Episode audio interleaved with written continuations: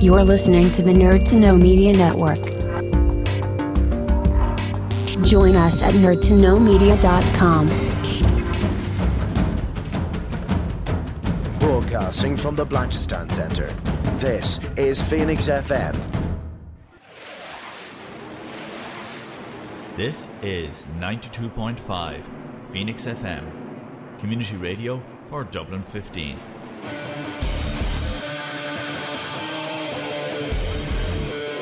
Everybody, it's JB Jeremy Borash, and you are listening to Darragh O'Connor on the.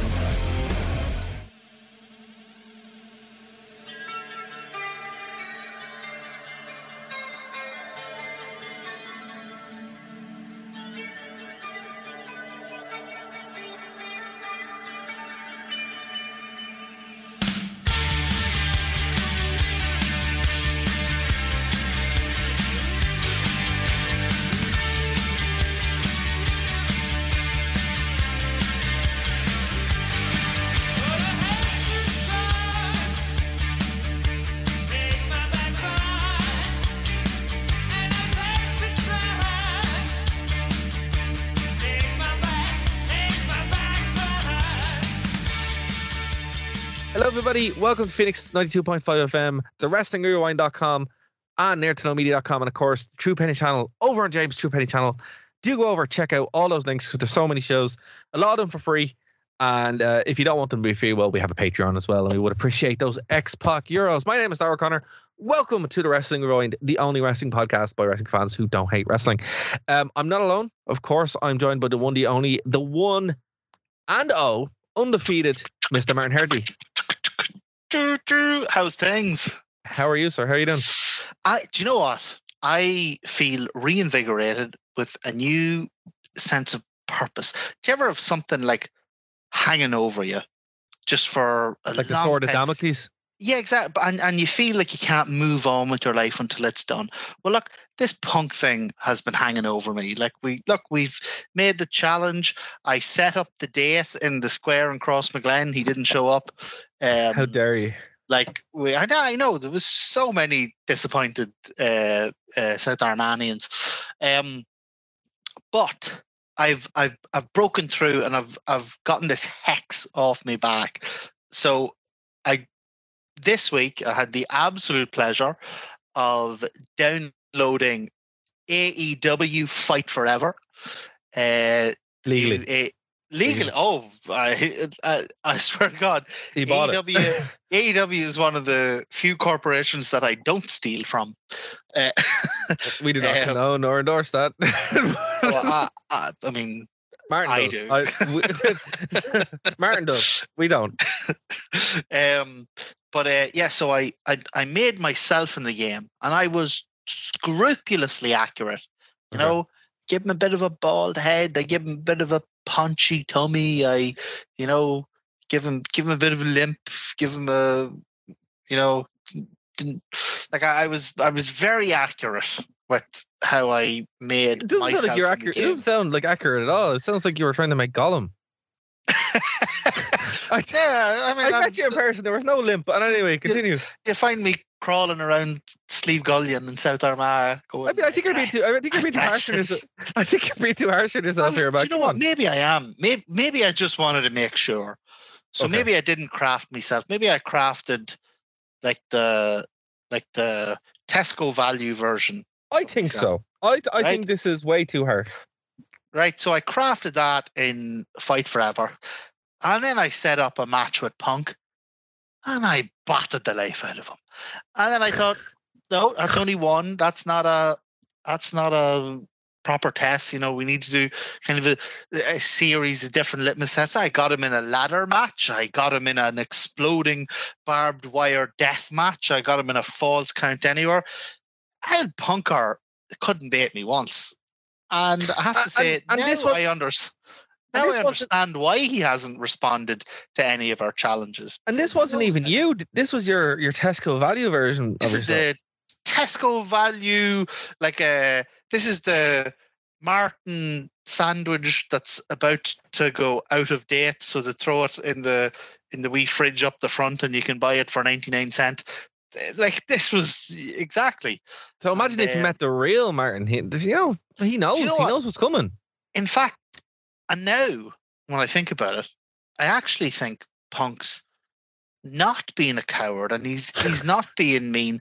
I think he's being um, he's being kind because he knows I'm a huge fan of his work, and he knows like even though he's a a gob shizzle. Due respect to the good people of Phoenix FM, Alleg- Um, allegedly a gobshizzle. Alleg- allegedly a gob shizzle. Um, he knows that I am a huge fan of him professionally, yes. and he knows how much it would break my heart to kill him. So There is a game. There, there is a game where you, there is a game where you can do that though. i- is this a UFC game? Oh god. well, no, it, it's Wrestling Empire where you know ah, wrestlers just die. There's a funeral, and then the match breaks out at the funeral. So I mean, but I think I think now me and Punk, I think You're the even? feud's over. Yeah, I think we've we've reached a new understanding. He Okay. knows I could kill him, but he also knows that I don't want to kill him. Well, And I that's think now we can we can move on to different feuds. You know, Okay, I can But, set. Uh, who, who, should I set in my sights for for two and zero? Sami Zayn. Sami Zayn, but you just don't like him because he raps. No, I don't like him because of his team music. It doesn't have Oh, rap. has ska. thi- Oh, Worse. oh, ska. Worse. Yeah, I like a wee bit of ska. yeah, but not that. I don't know. It depends what mood you're in. That's You have to be you have to be having a herbal cigarette to, to properly enjoy a bit of ska. Anyway, anyway, well, look, we'll think about it, and and if and if a feud pops up, well, then we'll just have to restart it until try to get Yeah. to the two and oh. zero. I mean, obviously, don't be silly. Don't say like Brock Lesnar or something. That's just a dead wish because he'll fly out. Or New Jack, New Jack would probably drive himself up back from the grave. And come No, yeah, New Jack would just walk into the ring and like shoot me. but he's dead, so it's gonna, No- it's kind of hard for him to do that now. well, that's uh, that's worse. Than he'll bite me and then I'll be undead. There you go. That's what I mean. He'd be a zombie. He'd be like, "Oh, there you go. I gotta go do it." Um, okay. Anyway, so but, uh, if you'd like to suggest who my next feud should be, throw us an X Pacquiao. Absolutely do. You can go over to our Patreon where you can where there's different tiers, more added by the week because we have an on running joke. Keep making just, this. just keep making jokes Yeah, become things. gonna drop us a Martin's feud four euro eighty eight cent. A Virgil tenor. Virgil Tenor. What was it? We come up with something. We, we we don't even remember them. We keep coming up with these ridiculous things, and we don't even remember them. I, I I usually get them when I edit the show. I'm like, oh, that was good, and I go back and add them. So that's what we're trying to do. But Uh, see, this is why everybody needs a Darragh in their life. Darragh is the the pillar, the absolute the the support beam that holds this entire enterprise together. I appreciate that, man. I, I don't know. I just have the software that allows me to edit. That's all. That's the You have you have the software, but hey, you also have the hardware. Oh, there we go. There we go. So, look, this week, guys, we are going to do something a little bit different. Uh, we're recording on Friday. Money in the bag is tomorrow. We might touch on that, um, but we're going to obviously look at that next week. But so much wrestling this week. Holy hell. Um, I had no internet for like three days at the start of the week, so I actually missed Forbidden Door. We are going to talk about Forbidden Door. I still haven't seen it. I've only only saw the punk match there as we were like talking earlier on. It was, it So- double forbidden for you. I was, man, I couldn't believe it. I, I got back from from the seminar and my internet died, and they're like, "Oh, we'll fix it on Tuesday." I'm like, "Cool," because I have nothing to do on Tuesday. See- Not like I work from home or anything, you know. Darragh, Darragh, like I'm the big AEW mark, but Darragh actually loves AEW more than me, and he loves it so much that he won't like break kayfabe. So whenever there's a pay per view called Forbidden Door, or he won't watch it. He's like, no, watch- no, tis forbidden. it's forbidden. Tony says no. it. Tony, says, they should call it that. Tony says no. Tony says. That should be the name of the pay per view. Deadly. Tony says no. Tony says no. It'd, be, it'd just be it'd be like Jon Moxley coming out, and like uh, wrapped in barbed wire, like an exploding baseball bat, coming up against Kenny Omega, who's got like like a, a broom covered in like razor blades, and then they stand in the middle of the ring, and then uh, what do you call him? The announcer comes out and he just says, "Lads, Tony says no," and then they just go back to the locker room. oh man, it'd be amazing. Think of the heat. Um, it'd be unbelievable. Um, yeah, so that didn't happen, but we are going to talk about. it. Martin did see it, so we're going to talk about that uh, for half the show. But the other half of the show, the first part of the show, is uh, more recent because it happened last night. I actually randomly, on a whim, went to go see WWE live in I- Dublin. I love this. Like, how many podcasts will do a review of a house show? This is. I, I'm. I'm really excited to hear this. I have to say, right? So it was it was wild because I was like, usually okay. Back in the day, I used to just go with Gary to get we get we got some cheap seats and we just like sit up in the rafters and watch it and just have a laugh. Um, but I was like, you know what? I'm gonna go by myself. I'll, I'll get like Who's Gary? Gary sounds delightful. Ah, Gary's great. Gary used to host the the wrestling rewind, uh, the the pro the the um the previous incarnation of the wrestling rewind for many years. Um, and when I I mean, do it it, hurts me. Hurts me that you did you did a version of this without me, but it I wasn't the same. should- It, it wasn't the same show, though, Marin. It, It was. know, it really was wasn't. pro- it was professionally run. no, I, I, I, it didn't require such stringent editing. no. The thing about it was, it wasn't. Uh, a lot of it was, oh my god, WWE is so terrible. Uh, why? Why- Oh, why we're are we- so what- different. why are we watching this? Yeah, but then it would also be like, oh my god, TNA is on fire at the moment. It wasn't. It didn't have the fun that we have, where it's like, let's watch good wrestling and stuff that doesn't. Could could we do a yourself. retro episode? Could we get Gary back in for one, or is he Uh, I- gone, or is he? I don't know. He, he has he has like a wife and a kid now and all that kind of stuff. But I could Oh. ask him. I could ask him. I mean, I, I think I think wives and get- children. get the band back together. crack. Get the, I, I I think I could coax him back in uh, to do for, one for, show. For one night only. well, are we? Are we literally just going Impact Wrestling now? Where do you have No, the one no, night on no. series? But, but because he said he has a wife and a kid, so I didn't want to say like the ECW like one night stand. So then he has Oh, to say to his wife, "Oh, sorry, can you look after the children tonight? I have to go and do one night stand." Like, Oh man, oh man. like Well, Mrs. look- Gary will react. I, I, I will ask him. I will ask him. I, I, I- I think he might. I will ask him because it, it's been a it's been a while. But I do have all the archive of those shows. So I mean, if the appetite is there for older shows, uh, I can put them up on the feed. But uh, I'll ask him. I'll ask him. Um, But you know what people love is Mm. not older stuff. They have nostalgia for older stuff, but what they want is updated versions of older stuff, which That's is fair. why AEW Fight Forever is the new WWF No Mercy. It's amazing. I love it. Sorry, Okay. I know I No, know no, we're going okay. to do a wrestling game episode. We are. It's not this one because I have to play both games. So let, let's keep it. it. Okay. Right. So anyway, what we used to do is we used to go and get the cheap seats, and we, we, you know, um, I mean that's a fun experience anyway because you just be, you know, cheer for all the all the heels and boo all the boo all the faces, and you know it's just hilarious. But Except like- for Triple H. you never boo Triple H. Oh, How dare you? boo him. If I ever No, met him, I'd headbutt him. Oh no! That's come on! Don't don't don't don't, don't be saying things that that wound me No, like that. John, you know, it wouldn't even be anything to do with AEW.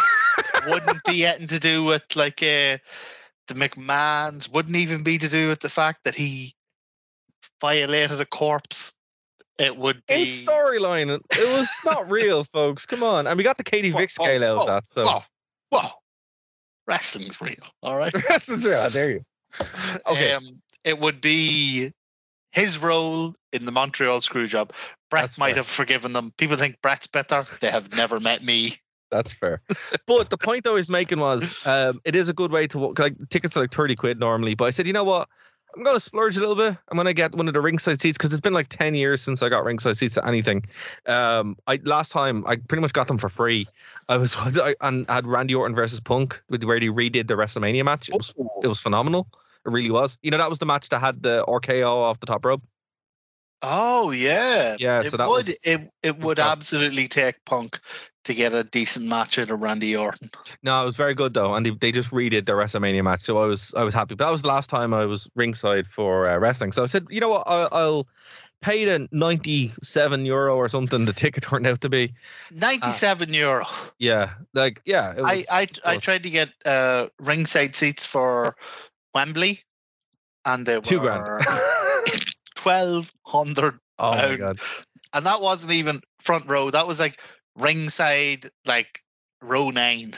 oh man. But no, as I said, look, I was like, right, I'll go for that, and then I was able to get one. Um, and you know, I have to say. So I I've been to a few of these. Um, I, last one I I went to with a friend of mine, and we were sitting up in the cheap seats, and there was nobody there. Like there was a few people there, but it wasn't packed. This, I think it's a combination of it's been a long time since they've been here, the pandemic, um, it's just kind of everything. The place was packed, nine thousand people. Oh, pretty much there there was not there was not a free seat in the house, and I was like, this is actually brilliant because it sends it sends a huge message to um to WWE. It's like, hey, you know, you can actually put shows here now. People have an appetite for it, and it was great. It really was. Uh, you know, I know a lot of kids were there, and it's to be expected. But man, I felt so sorry for the merchandise and the the concession stand people. It's like I heard, I I, I left early um because you know the main because of the main event. But anyway, um We'll get to that. we'll get to that. And I was just, I walked out and it's just like a war zone. The whole place was picked clean, you know, and I was just like, man, WWE cleaned up. And, you know, that, it just Think shows of, you. think it- of the poor parents having to buy fifty euro t-shirts. Well, you know, not, no, okay. uh, So a long time ago on WrestleView, uh, Hunter Golden explained it like this. When WWE moved to PG, why that happened, because he used to do some writing for WWE. And he was saying that, you know, okay, if you have a group of teenagers or like young adults or even older adults uh, go to a wrestling show, they might buy one T-shirt. Might buy one T-shirt. You bring a bunch of, you have a, P, uh, uh, a more wide, widely appealing show where to say you have a mom and dad, maybe two kids, and maybe their friend. All of them are getting popcorn. All of them are getting a coke. All of them, Yeah. the parents might get a beer, and all those kids are getting merch. So it's like, man, it, when you see it in person, you're like, whoa, I've never. It was like I heard a locust had picked the entire place clean. It was insane. The only, ironically, the only place that wasn't packed was the the bar. you could actually go and get a drink, and I was like, oh, this is weird. It's the reverse of a gig.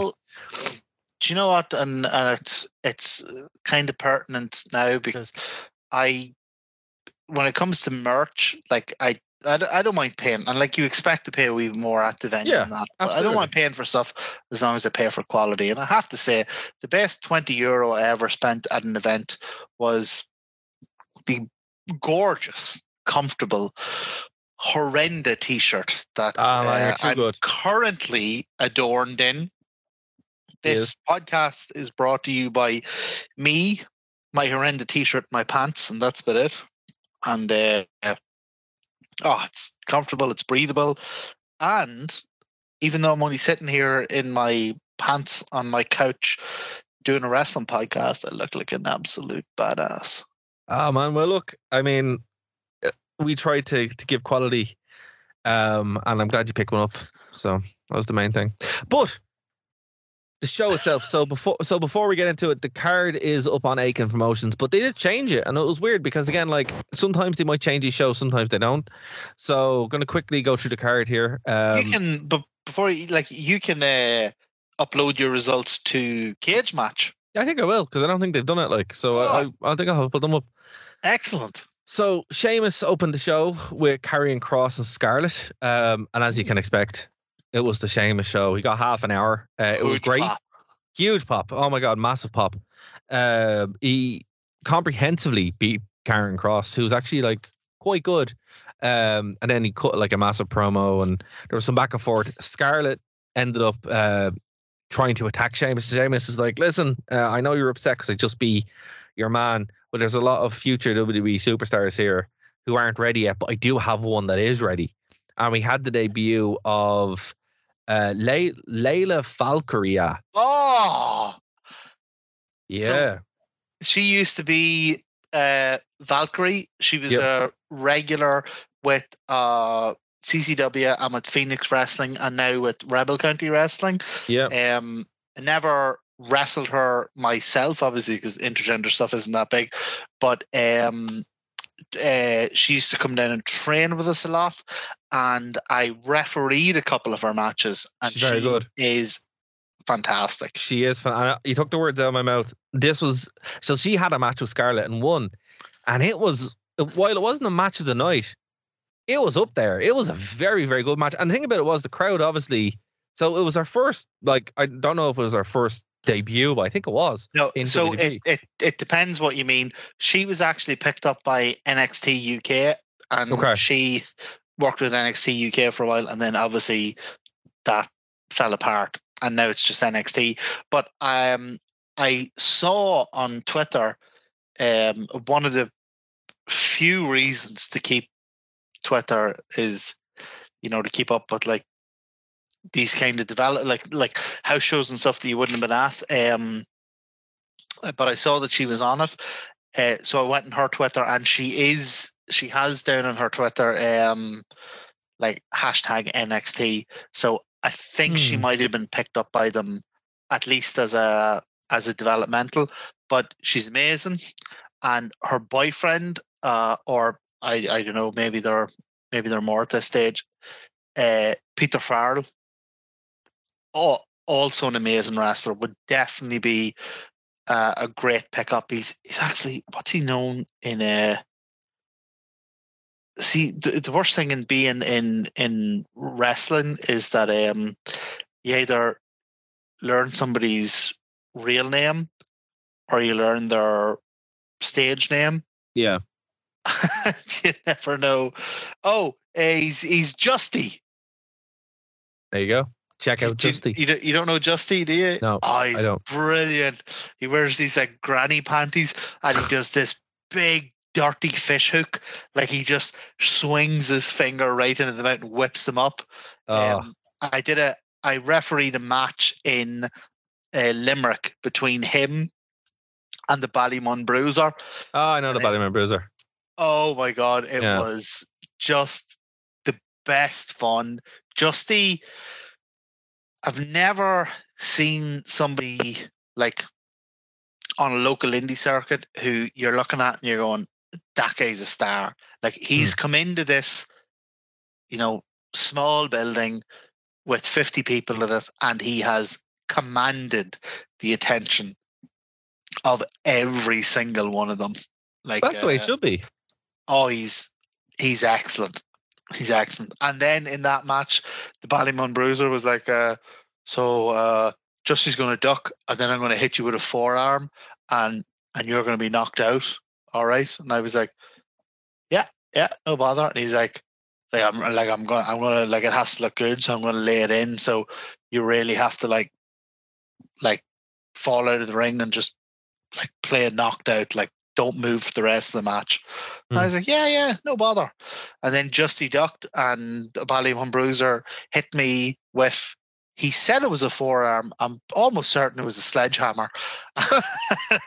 it just absolutely fell out of the ring and lay there motionless till the end of the match. There's no acting required. well, look, his uh his girlfriend is quite good uh, in the ring. brilliant, She yeah. she was brilliant, and she got the win in quite a good, in quite good time against Scarlett. Huge pop. Um, Sheamus again. Um, then battered Karrion Kross again, and uh, went around the whole crowd, g- gave everybody high fives. Place So went was- mad. Was this um was this hometown hero stuff for Sheamus? Yeah, Or yeah. are they do you think they're setting Sheamus up maybe to take the IC title off Walter? No, no, I no, I Ah, no, because just hometown heroes. Yeah, because he came in and he, he talked about the RTE thing and made a joke wi- about uh, Ryan Tubridy and the place went mantle, and it was it Oh was just a good it was just a bit of crack, you know. I think it, w- it was as well to kind of uh, to get Valkyria out as well. So look, it, it look it was a great night for her. It, the place was packed. Um, nuclear heat for uh, you know for the heels throughout the night. Um, Kross looked great as well. So did Scarlett. So uh, yeah, good way to start things off. Um, when then from there there was um the Brawling Brutes, uh, Holland and Butch, who were also over like you wouldn't believe, against uh Hit, Hit Rose, Ashanti Adonis, and Top Dolla. Now these guys I, I can't stand. Uh, I know that's the point, but there's there's they're like discount wish versions of uh Cass and Enzo. Oh, I like, thought you oh- were going to say Cryme Tyme. Oh yeah, yeah. No, th- that, that's it. You took the words out. of my mouth. So like Cryme Tyme mixed with Big Cass and Enzo. It's like oh, I've seen this before, but this is so much worse. So these guys, these guys are terrible. I'll, Uh, I'll never get is over the. I'll never get over the um the laptop uh, stealing. the Cyber Sunday we did, Yeah, where they nick King's laptop, Laptop. and you're like, oh, I wonder what storyline this is going to lead into. It's like, No. oh, no storyline. WWE is just telling us that black guys steal computers. That's Well, just for in- no reason. well, well, no, it was so they could sell it, man. That was their gimmick. Oh. they were thieves. Obviously, yeah. Yeah, It that wasn't- They weren't was the- stealing it to keep it as a as a paperweight or no. They were they were stealing it to, to, to, to sell on the market, um, the illegal market, if you will. Um, although yeah. given So- King's record, I'd say if you're going to sell his laptop, then Oh, you need- probably you be need- the FBI.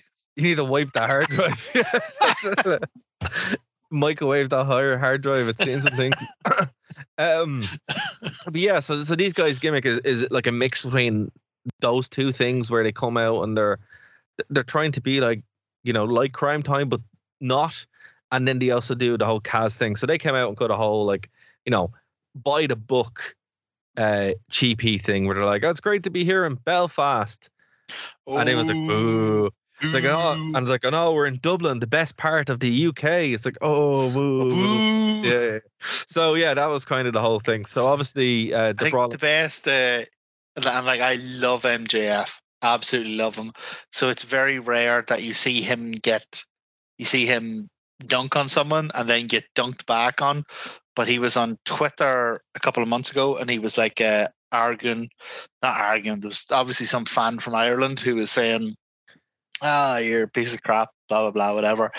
And he just tweeted back, "Hey man, Ireland is part of the UK, and everyone is everyone is like, "Oh, MJF just dunked on you, woo!" and this nobody just tweeted back, "Israel is part of Palestine." Boom! The, the whole thing went up. It was Is he from there? uh, no, no, but just you know because he's like big, big uh, like his Jewish heritage is a big part of this whole thing. and, Oh god. you know, like he really leans into that. and- oh, that makes sense. Well, okay, yeah, Yes, Twitter just went like nuts. yeah. So that was that, that went completely over head. So I was like, what? Scott, that makes sense. I was like, I thought he was American. It's like, wait, No, he's, he's from Long Island. Yeah, yeah, yeah, that's what I was thinking. I was like, wait, I, I I'm missing something. But okay, that's gas. It's just pretty funny. Um, okay, so uh, where was I? Yeah, so from there, um, obviously the Brawling Brutes got the win as you would expect, um, and then we had we so then we started having some changes to the card, right? So we were supposed to get Rey Mysterio. Vince was backstage in Dublin. No, I think I think there were some injuries, or else they were protecting people. So um, so I was uh, talking to one of the lads who's sitting beside me, Jordan. Hey, Jordan, if you're listening, and um, we were talking because obviously, like, you know, wrestling fans, you're going, you're on to talk, and um, I, that's how I knew Money in the Bank was on this week because we're we're so in a time machine, man. I don't even know what day it is sometimes, so I'm just like, wait, what's going on? Uh, and again, yeah, In, in Darragh's heart, it's always 1996. 99 no it's always 1999 or 2000 when triple h had had the best run ever you you really seem to enjoy Buried Alive. i did like buried alive that i was some some show where it really really was but then again the game wasn't there so i mean it's He not was. exactly He had He an wasn't the ga- opening. he had an opening match with Stone Cold yeah but Steve he wasn't, he wasn't the game then See, if you're a true Triple H fan, you'd know he's always the game. Fair. Okay. So this is when stuff started to change, and I think it was either because they're protecting the lads before Money in the Bank, or else there was some injuries. So we had two like major changes on this card. Um, and the first one was there was no Rey Mysterio, so it was supposed to be Rey Mysterio versus LA Knight, which oh, would have been cool. Didn't show up at all. No, Mysterio didn't show up at all. Oh man, I'd be raging. I, I was yeah, I was a little bit upset, but we did get a, a triple threat match: Austin Austin Theory defending against AJ Styles and LA Knight for the US Championship match, right? So this I'm was really a, excited about two of those. yeah, this was a pretty good match to be honest with you, except the ending, right? So I, I I've become a huge LA Knight fan. That yeah thing, like, no, like I, I it was very annoying until it wasn't. And just over the course of being in the crowd with everybody loving it, I was like, you know what? I'm sold by this. Eli Drake, I will support you now as uh, LA Knight. This is good. so I'm kind of invested in that character now, and I hope he does well. Um, but yeah, he was he was quite good. The crowd loved him. Like he was like super over. AJ obviously is AJ Styles. Come on, like I, I I'm not. Look, I'm not. I'm actually not going to lie here. I'm going to be honest. I kind of bought a ticket specifically to go see AJ Styles, you know, because Dave couldn't because he's not in Ireland. Um, because I know he would. I know that would be the right thing to do for Dave. I, I honest to God, I love Dave. And when we get him on the show, he's the best. And I love his really like best. He is I love his really like down patter, like really calm way of saying like incendiary stuff. I think it's brilliant. but my God, I absolutely love when he's not here and we dunk on him. it's just the best. But it's true. I mean, I was like, listen, if I don't go to this show, I'm letting Dave down. I know he'd be upset if I didn't go. And also, AJ Styles is amazing. And like, anytime you get to see him, it's so great. Now, what I will say the match itself, it was great. Had had a terrible ending because like Austin Theory won in the cheapest way you can possibly imagine. Uh, it was pretty much a roll up. And it's just like, oh, okay. The match was, I, it makes sense. One, it's a house show. Two, it was a triple. Tri- it was a triple threat at the last minute. There's no way they're doing that kind of sh- title change here. It's just not happening. But yeah, Austin Theory again. Uh, the crowd hated him, of course. And then he says, "Look, like they did this cool thing where he, like they actually used the mic an awful lot on the show, and that was kind of really cool." Um, but yeah, basically he he grabbed the mic and he's like, "Look, you can like it or not, but I'm still the United States champion." And everyone was like, "Boo!" And, us, and uh, you know, You're not in the United States anymore, boy. But LA Knight went in, battered him, and then AJ hit the phenomenal forearm. And obviously, like they were just celebrating, you know. But there, were, there was a good little back and forward. The the host was fun. Um, it, you know, the whole show didn't feel didn't feel drawn out. It was a very short show now, to be honest with you, because of the, the half ten curfew in the three arena. But it was still, you know, quite good. whoa. The three arena has a half 10 curfew. yeah, yeah. This show was over like super quick. It's mad. We can't figure out why um like nightlife in Ireland never succeeds. It's mystery. It's total mystery, isn't it? Look, but the thing why about we have is, though, no nighttime economy. It's the thing just- about it is, well, here's the thing. I was able to go and see my mates band and Fibbers afterwards. So I mean, I had a, I had a good time. So you know, um, and I mean, also we- you- we'll we'll we'll not turn thi- this into the uh, raging against the Irish government podcast, but mother of God, somebody should start the raging against the Irish government podcast. Um, all I can say is uh, buy CDs for the local metal community, and you you'll probably hear that. Uh, in in many many songs, um, so there you go. I mean, you can you can do that. Um, but yeah, so great to see LA Knight. AJ Styles phenomenal. Um, oh, I didn't even mean to do that. Um, on Austin Theory as well. Was you didn't even want no. I didn't even didn't even mean to do that. Okay. Um. Then the show kind of dipped a bit because we had um Bianca Belair came out. Ugh. Uh. Oh, Os- you're not Os- you're not a Bianca. No. You're not a Bianca Bay. No. Uh. Asuka wasn't there. I was devastated. So I was. I, I, was I, I, I was- I'd, I'd, I'd have left. I was so upset. I was like, "There's no Asuka." Oh my god! So I was. I was very upset. Bayley came out though, and everybody loved Bayley, even though she's a heel. Uh, yeah. Everybody loved Bayley. Um. And then the worst part of the night happened. Do you know what it was? Is this is this the main event? No, no, no. It, it so there, there was supposed to be a fatal four way. It's a three way. So there was one other woman woman that came out. Guess who it was? Okay. Oh, one, okay. one guess. hold you have on. one guess. You have one guess. Right, right. I, I'm, I'm going to take this. So who's so it's a fatal four way. So who's in it so far? So no, it, it, it was removed. It became a triple Okay, threat match. So just, so so, who's in it? So who's in the triple threat so far? Bianca Bianca. Bayley. Bayley, and it was supposed to be Asuka, but they replaced Asuka with someone who made you upset. No, th- they took. So it was supposed to be a women's championship match, right? And obviously Asuka isn't there, so it's not a women's championship match. So they just had a three way with Bianca, Bayley, blank. Okay. She looks like a horse. Sarah Jessica Parker. The other one,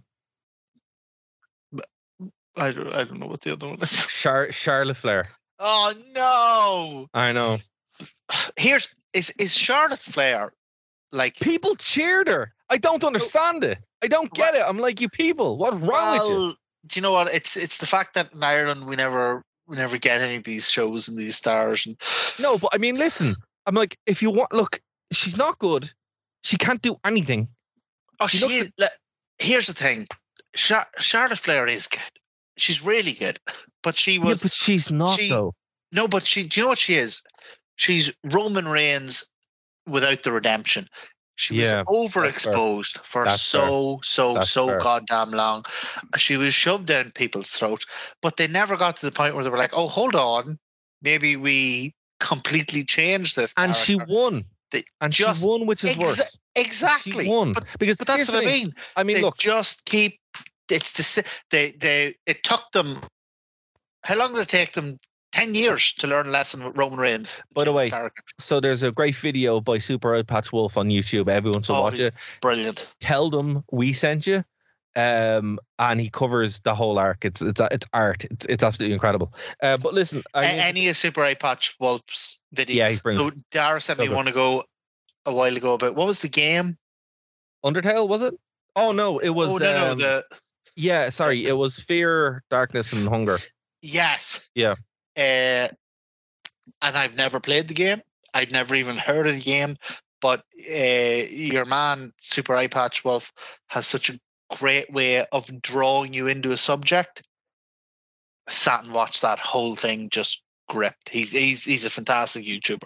Yes, he's and he's. I, I'm gonna actually like all joking aside. I am gonna try to get him on the show because, Yeah. really, really would uh, like that. And Anyway, if any of you do watch his videos, you owe us a Super Eyepatch Wolf two fifty. or no, you, you always a super eye patch wolf comment. Just comment and say, "Hey, we heard about you on the Wrestling Rewind." We'd appreciate that, and then maybe drop a link to the podcast. That's off. Okay, so look, Save yourself two fifty. exactly. I would have been happy. I would have been happy if uh, Bayley had a won, but obviously she wasn't going. She was the heel. I would have been happy if Bianca won because I'm like, okay, look, at least Bianca is quite good in the ring. I'm not a huge fan of her. I kind of want a heel to shave her head because the hair is very annoying. Um, like I really just like if I was here- a heel. If, hold on, if I was a heel in, WWE, that would be my stated goal. That's all I'd want to do is just That's shave her head, cla- yeah. isn't it? It's like I don't know why. uh, Like there isn't a female wrestler who's like, you know what? Don't care about titles. Hair versus hair match. Because like It's amazing. yeah, when you get hair versus hair matches, they never really matter much because they're always between like one guy who's bald and one guy who's going bald, like Mm. Kurt Angle and all that. Yeah. But um, if some if if there's a wrestler whose character is like Beyonce's character, or not Beyonce, uh, Bianca's character is like ninety percent her hair. Yeah, Oh man, that's heat. I know. That's all I was thinking the whole time. I'm like, man, you would be the biggest heel in women's wrestling history. And then she would get super over by being Yeah. like, "Do you know what? I'm not going to be embarrassed. I'm going to own it, and I'm going to grow my beautiful locks back, and blah blah." blah. Yeah, man. I'm telling you, WWE, you can have that one for free if you want. but come here. So, like the the like in the 80s and 90s, the, the business model was that they would take these house shows around uh, the US or around the world, and they would gauge the result of the fans Hmm. to different things. So, like, I, th- I think the most infamous thing is that uh, apparently there was the WCW did a house show run of Hogan Flair, and that's why we never got an actual Hogan Flair match. Hmm. Uh, so, you as a fan who was at this house show, did you get any kind of insight into maybe who the next big thing is, who's coming up, like who might do well? LA Knight. Yeah. Yeah, no, honestly, LNI, he's going to be huge. He's going to be huge. Uh, so, yeah, so Charlotte obviously won, right? And then we had um, Santos Escobar versus Solo Sikoa, right? He s- uh, both of those guys worked their worked their butts off. Um, and I think Solo is going to be a huge star as well. And same as Escobar. Escobar obviously doing the LWO thing, which is actually very cool in person. To be honest with you, it's like that's actually something I never thought would be cool because it's not supposed to be. You know, it's supposed to be a throwaway thing from WCW, um, but they've kind of reclaimed it now Well, and made it something cool. Really It well works. in Ireland because in the Yeah. north we consider all the free, free staters to be Mexicans. Oh, there you go. um, so yeah, uh, solo won with the spike. Actually, there this was the the, the match was uh was quite good as I said, but the the, the final bit, basically there was like uh, off the top rope. Escobar was caught by Solo, and Solo was hit him with the spike, and that was it. It was a it was very very good. So come here, in terms of the like these house show matches, like whenever I think of house show, I think of like uh uh the guys getting a run out and doing a bit of like messing around and have, having the crack and that blah blah. But you're saying like they were having some genuinely like hard hitting matches. Yeah, I mean, you, either get like as I said, I've been to a bunch of house shows, and you can get one or the other. But it seems like since WWE have changed their stage, and it actually they they have this cool Tron up where it's like it's not the full Tron obviously, but it's meant like a social media wall. But then it it, it shows like the video and all that kind of stuff, and they play like top ten from the from the week and stuff. So it's I think a lot of this is trying stuff out and seeing what works and trying to test new things. It's like um like the gig I did tonight where there was like nobody there, but we were testing out new material. That's what that's what a house show's supposed to be for. It's, it's like a limited controlled environment where you're still kind of testing stuff before TV. And a Darragh lo- wanted to know what the response would be if he played the bass in a thong. Uh, that's why he did the gig tonight, and we're not. We're not obviously not. We're not going to spoil the outcome for horrenda fans. well, it wasn't horrendous. For- no, no, but I'm. I'm saying we're, we're not going to spoil the outcome for horrenda fans Ah, because you were you were doing it tonight to test out the thong, see what you thought, and uh, horrenda fans, you'll find out at the next gig whether the thong got over or didn't. anyway. So the main, Oh like top ten dismissive anyways you've ever heard in your life. anyway. So the main event, um, and, and at this point, I I I, I walked, I, I left my seat after, after like halfway through this. So an undisputed WWE Tag Team Championship fatal four way match. Try to think of a more con- convoluted way to do this match. You had Sami Zayn and Kevin Owens defending against the Usos, the OC, Luke Gallows and Karl Anderson, and Pretty oh Dead. my god, that was oh. Do you know what? I'm just kind of just makes me warm to feel that those lads are still getting paid. I know, right? I know. I was so happy to see them. Again, another reason why I bought a ticket was I was like, oh, the lads. Um, Gallows, yes, it's like the lads just there. Like it was amazing. modern day Nash. and also, funny enough, uh, he was fake Kane. It was fake Diesel. So yeah, I mean, like, or sorry, it wasn't fake Diesel. It was fake Kane, who was fake Diesel. So it's kind of funny. Um, oh, So I love pretty that dead- thread. That's a wonderful thread. I'm telling you, right? This is why they pay us the big bucks. all the X Pac euros. Um, so pretty deadly. I wasn't aware of this team, and I'm like, oh, I've seen this team before, many times before, but I don't like these guys. These guys are are, are Who are entertaining. So basically, they're um, effeminate, uh, pretty boys, pretty deadly, and um, that's their gimmick. They're like um, a mix Would- between Would you would you go so far as to call them femboys? no, no, no, no, but but they're kind of like you know, you know, Billy Gunn. Li- l- loyal listeners of Phoenix FM, don't Google femboys. The amount of editing in the show I'm going to have to do now Oh, it is actually is actually not actually said it but. I know, but I'm still going to have to like. If you, if, this is why you listen to the podcast because this is all staying in. But as far as the radio, No, I said loyal listeners of Phoenix FM, don't Google femboys. I stop saying femboys. I- Stop! Stop! oh my Stop! god. Listeners Okay. of Phoenix FM, stop Googling femboys! Okay. To answer your question, answer your question. Sorry. I, it's okay. Okay, So- go, go, go. Yeah, go. yeah. What was the question I asked So you were 20 asked minutes ago? Who what were they? what were they like? Okay, so basically they're like you know Billy Gunn's whole thing. Yeah. I'm not going to use it. Yeah, you know where he's okay. different from a femboy. So he's kind of doing the Shawn Michaels Billy Gunn thing in 2023. That's what they're kind of doing, right? So they're an English team though. So they're known as Elton Prince and Kit Wilson. Okay. Oh, so they're dandies. Yeah. Yeah, They're not effective, femboys, they're dandies. effectively, effectively, right? Would So- you consider Shawn Michaels a femboy? Do you think Vince McMahon considered Shawn Michaels a femboy, and that's why he was so upset about those pictures of them in bed together? So this was my first exposure to Pretty Deadly, and I was like, okay, fair enough, right? So they're obviously mega heels, and and and they were the they were the whole they were added in the last minute, so they were the whole like the only ones that weren't really getting cheered at all, right? The Usos obviously were massively over. Sami Zayn and Owens were over, and the OC was great to see them. But I left halfway through because like I was like, okay, once Sami Zayn's music hit, I kind of felt sick and had to leave.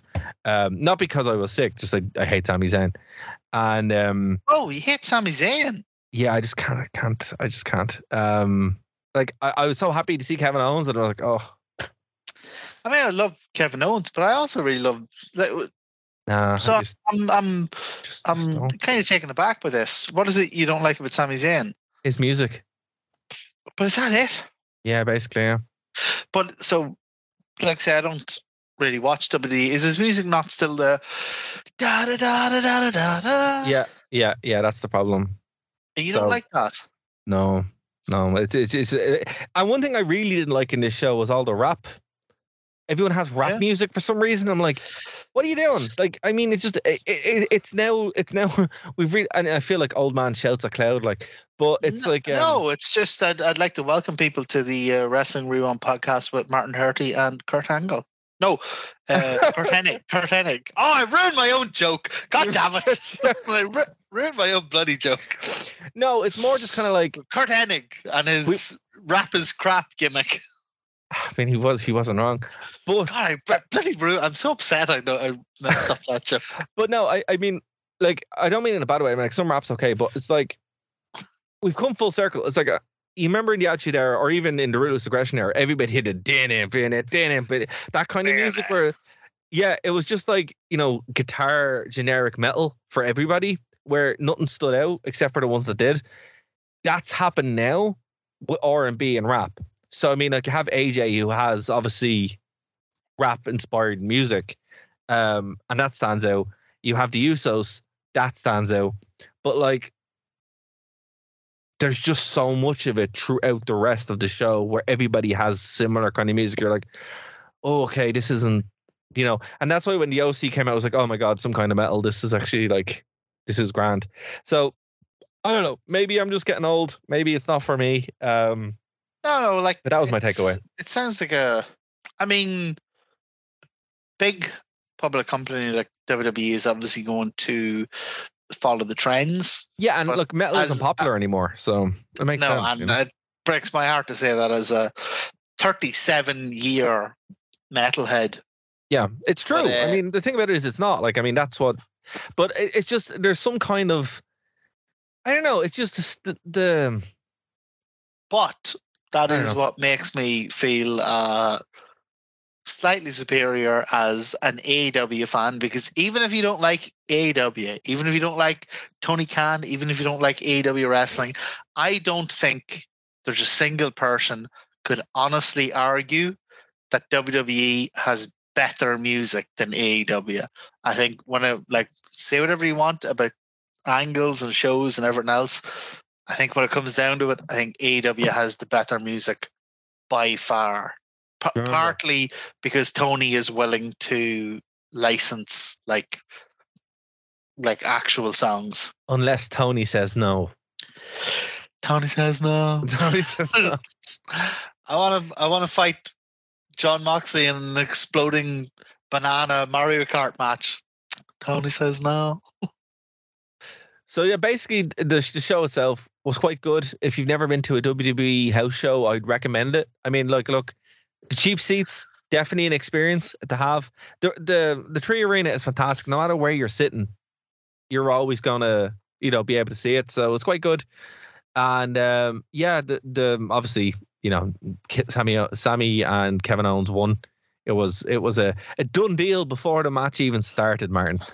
Um, but yeah, look, But it what if you like you walked out like what if you had been one of the lucky few? Like do you remember Bret Hart beat Ric Flair on a house show in Saskatoon for the world? I mean that could have been you, Darragh.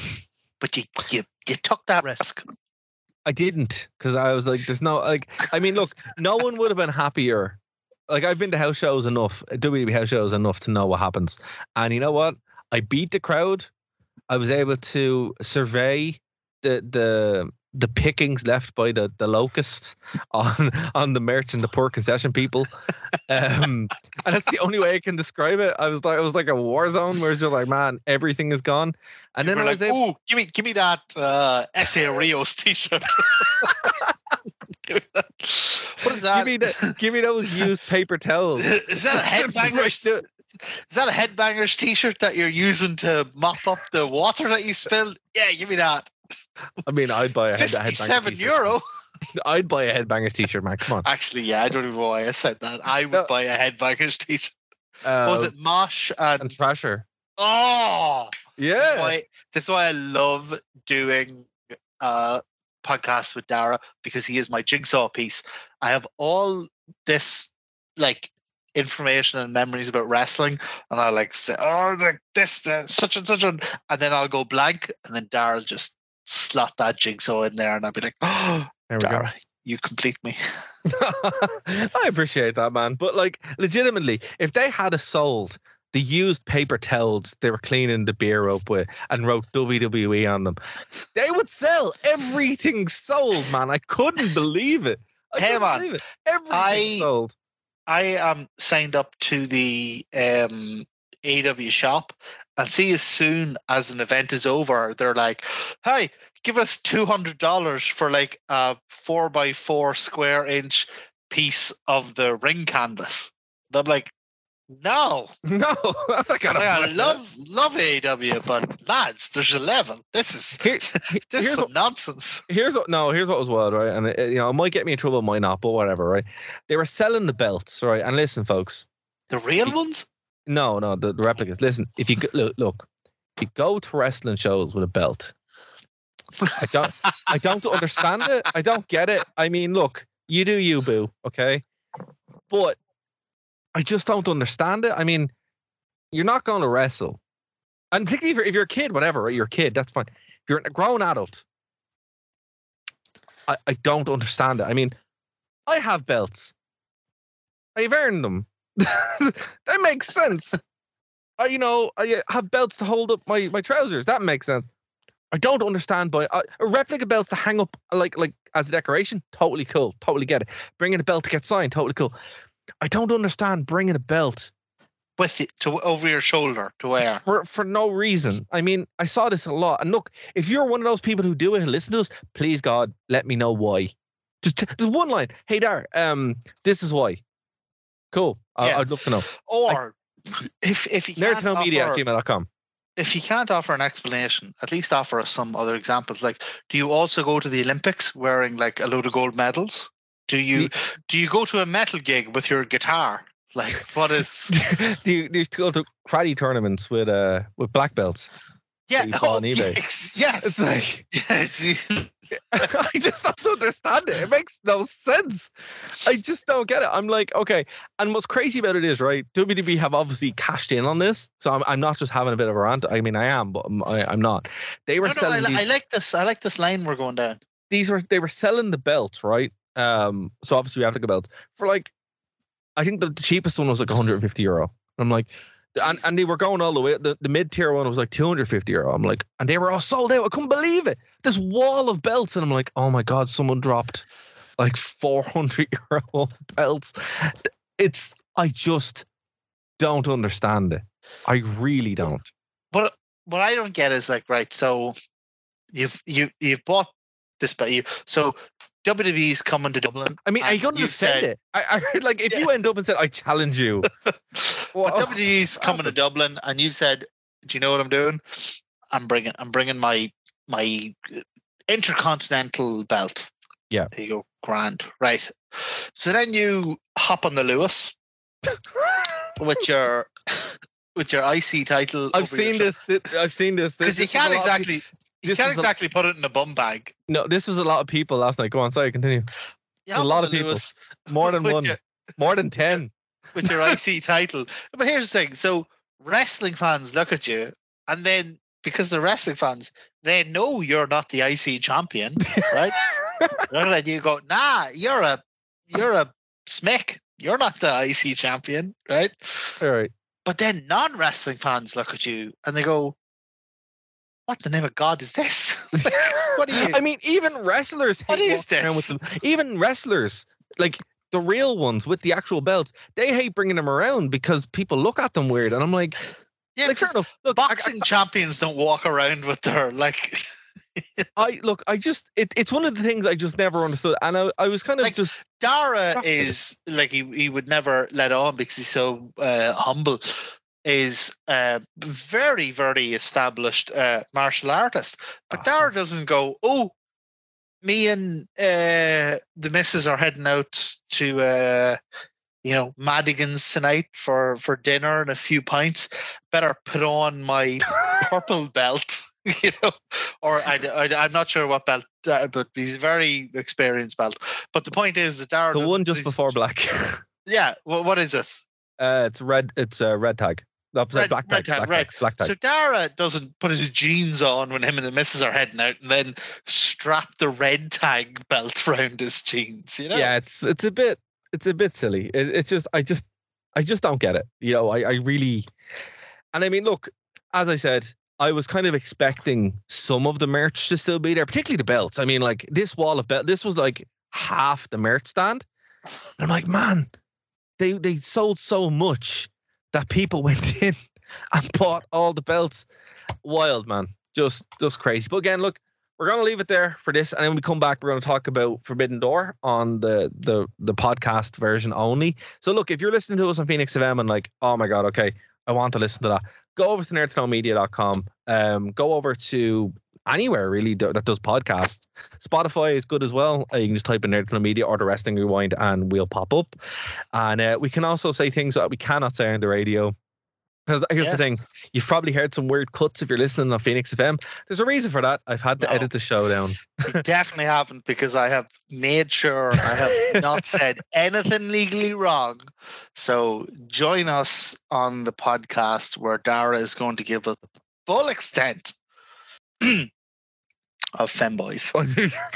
I knew you were going back to that. I was like, he's, I like, he's gonna go right back to it. um, but no, seriously, if you're listening to us and you're like, hey, I want, I want the rest of the podcast or I want to hear the full unedited uh, podcast, you can go over and get the show for free. Um, and also, if you do know why people bring replica belts to um, this is kind of like the battle jacket thing for me, where I don't understand battle. oh, We'll probably talk about it on, on the other one, but anyway, if you do, Battle Jack. I'll explain it on the. There you go. I'll explain on the podcast it- version. Yeah, it's on the podcast. You're missing so much. You're so missing some. get on the podcast. Darragh's going to explain battle jackets. He's going to go like he's he's going to do a deep dive into femboys. We're going to get uh we're going to set up a Patreon femboy three euro. Oh my god! like it's Oh it's battle jacket four euro. Like Patreon is constantly expanding. You're out, folks. Like we love Phoenix FM, we but do. Phoenix FM is it's it's just the tip. It's a teaser. Like That's it. There's, you got to so get on more. the on the podcast. Exactly. So we'll be back after this break, guys. We'll see you next week where we're going to talk about uh, Money in the Bank here on Phoenix 92.5 FM. We'll be back after this break for the rest of the rest of the world. Bye, guys.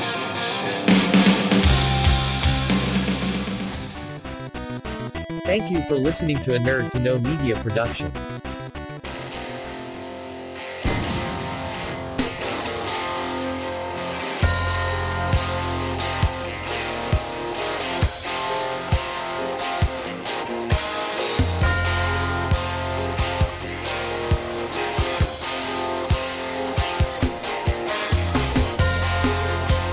Hey everybody, welcome back the Wrestling Rewind here on nerdtomedia.com, thewrestlingrewind.com, True Penny Channel, and wherever you get your podcast. Um, again, if you're joining us from uh, Phoenix 92.5 FM, thank you so much. Please do subscribe. That really helps us a great deal and spread the word of the show. Before we went to break, Martin, um, and, and the, the amount of editing I had to do on, on the show, thank you for that. Um, we were talking about battle jackets. So a battle jacket I, I can't stand. Uh, I really can't. It, it irks me in a very much the same way that um the belts are. What is, it sounds like a Super Mario power up. What is it? it's funny you mentioned it actually. So basically, you know the people. is, is it a Super Mario power up? no, no, no. But I'm actually me and my friend are making a game called Battle Jacket where it's like you. It's a 2D platformer where you get more powers based on the battle jackets. And is there like, dear listeners, is there no limit to the creative ingenuity of our friend Darragh? Like, I have great time talk to ideas. Darragh, Just like, oh yeah, I'm writing a book, I'm making a game, I'm doing a podcast, I'm playing for one of my three bands. I'm oh, I'm I'm fighting the jujitsu master of Ireland. Like, like, every time I talk to him, and, and then he goes to me, he's like, oh, what have you been up to? And I'll be like, oh, I cut the grass, cut the grass, made a really nice sandwich. Look, ideas are great. It's follow through. That's the hard part. So I mean, we haven't got past the planning stage, but we are. We will get there eventually. But okay, so you know, you know the lads, and they're usually rockers that wear the eh, they wear the denim vest with all the little patches on it. Is this the trip? Is this a Triple H thing? Is this why you like this? No, no. I, I, I ironically, I hate it. Um, but no, Triple H wears the denim with with the like over the leather, which is actually pretty cool. No, this is the lads that that That's they- that's a hat on a hat. Yeah, okay, but they they wear it and they have the patches of their favorite bands, right? Yeah. and like, and it makes me feel. It makes makes me every time I use the term battle ta- jacket, it makes me want to throw up in my mouth because I'm like, who are you battling? You couldn't take a punch if, to, to save your life, like. uh, like I mean, you're really good. So is it is it like meant to be a reference to uh like moshing and stuff? Uh, Because yeah, I think so. But it's like anytime you see them wearing it, they're the lads with the arms crossed, watching the show. It's like you're not even battling anybody. Like, what are you Oh, doing? oh okay, so this is why this upsets you, like the people who, who come to a wrestling show wearing or like with a belt over their shoulder. Yeah, yeah, I think it's you're not- to it. Yeah. You're not earning like so. Whenever you said it initially, I was actually quite like loved Dar very much, but I think I'm gonna have to disagree with him here because uh, I'd recently read the uh, Pogues autobiography. Yeah. Shane MacGowan would like uh, go to all these punk shows, and you know he'd rip the sleeves off like this denim jacket and would sew his different punk bands into it and but they were always getting into fights with mods and Mm. Like that makes fact- sense. That makes fact- sense. The Pogues actually got their start because somebody bit. It's actually a bit like uh, Mick Foley. Somebody bit Shane MacGowan's ear off at a, Oh my god. at a gig, Oh my god. punk gig, and I can't remember what the name was, but at the time in London there was like a like a punk newspaper, and it was like if you were punk, it was the thing to be seen in Mm. And it came out one issue with Shane MacGowan on the front cover in his battle jacket with uh, safety pins for earrings on one ear and on the other ear just no ear. You see, okay, okay, but that's pretty cool, right? I mean, that that at least makes sense. I mean, Yeah, if, if that- Shane MacGowan said this is my battle jacket, you'd be like, fair Yeah. enough. yeah, I'd be like you. But what I mean, the lads who wear it are like, look at my battle jacket. Look how great my int- my taste in music is. I'm going to sit here with my arms crossed, and like for example, so I can use the term now, we're now not. I get it. Yeah, so I can use my my t- I can use it here because we're not on an FM, right? So my uh my bassist in Miranda came up with this term, cunt coat. Oh yeah, And I think it works because it's like if you see somebody wearing one of those or groups of them, you know they're probably a dickhead. And Yeah. it's uh, they're they're not saying that they definitely are. no, maybe they have not. maybe they have some disability whereby to support their ribs they have to fold their arms, and to support their spine they have to lean against the wall. So we're we're not tarring everybody with the same brush. Of course, We're not. just saying that if you are one of these people, there's a, a higher than zero percentage chance that you are a music snob, a Yes. metal snob. Yes. It, it, it I- uh, in my experience, the the the odds are very high. This is the case, and I mean the thing Yeah. about it is, it's, uh, and, and so that's where. So I've often said on this podcast that like wrestling and metal very much share a lot of similarities, and this like immediately I was like, oh my god, the same people who bring belts to shows just to stand with them are the same people that would wear battle jackets. It's it's just it's wild. It's wild. It is. It's it's like um. So I've done. And again, look, if you're if you're a fan of this show, I do appreciate it, and I've offended you. I'm sorry, but come on, like, come on, like, gotta. No, I mean it's. I, I think Yeah. that's a fair. I think these are fair. Like, Hmm. yeah, because if you're going to be, if you're going to make uh, a spectacle of being that much a part of the community, you should at least engage in the community. Like I would not show up to training wearing MMA gloves and then Mm. you know start replying to work emails.